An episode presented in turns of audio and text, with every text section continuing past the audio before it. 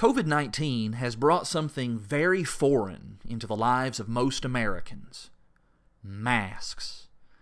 Masks used to be reserved for robbers and clowns and Halloween trick or treaters. But as of a couple of weeks ago, masks became mandatory for all Kentuckians when out in public places.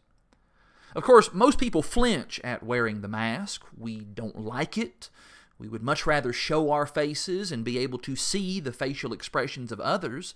Masks not only are uncomfortable, they seem to be hiding something. But masks don't just cover the nose and the mouth. No, some masks cover intention and motive. In the ancient Greek theater, oftentimes you would have a very slim cast of actors. Sometimes there would only be one.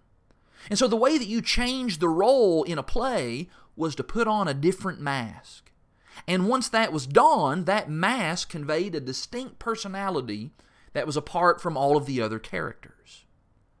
Thus, it should come as no surprise to us that the New Testament borrows that term, hypocrite, to describe someone who is acting under a mask.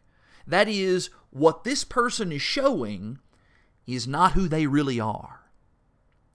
The Apostle Paul warned about employing these kinds of theatrics in our dealings. In 1 Thessalonians 2 and in verse 5, Paul says, You know that we never used flattery, nor did we put on a mask to cover up greed. God is our witness. Paul was telling people, Hey, my face is open. My motives are abundantly clear. I am not covering up my intentions. Instead, I am genuine. What you see is what you get. Sadly, much of modern Christendom has its share of performers who are simply playing a role in order to gain the trust and the loyalty and maybe even the money of the gullible. And if we're being honest, sometimes we can be guilty of that same kind of duplicitous behavior in our own Christianity, where we act one way, but in reality we are something different. And so, we're living in two worlds now. In the physical realm, we are asked to wear a mask in order to slow down the spread of a virus.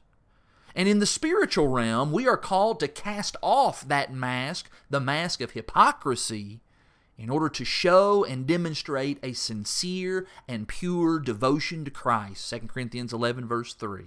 Christian, choose carefully which mask you will wear today.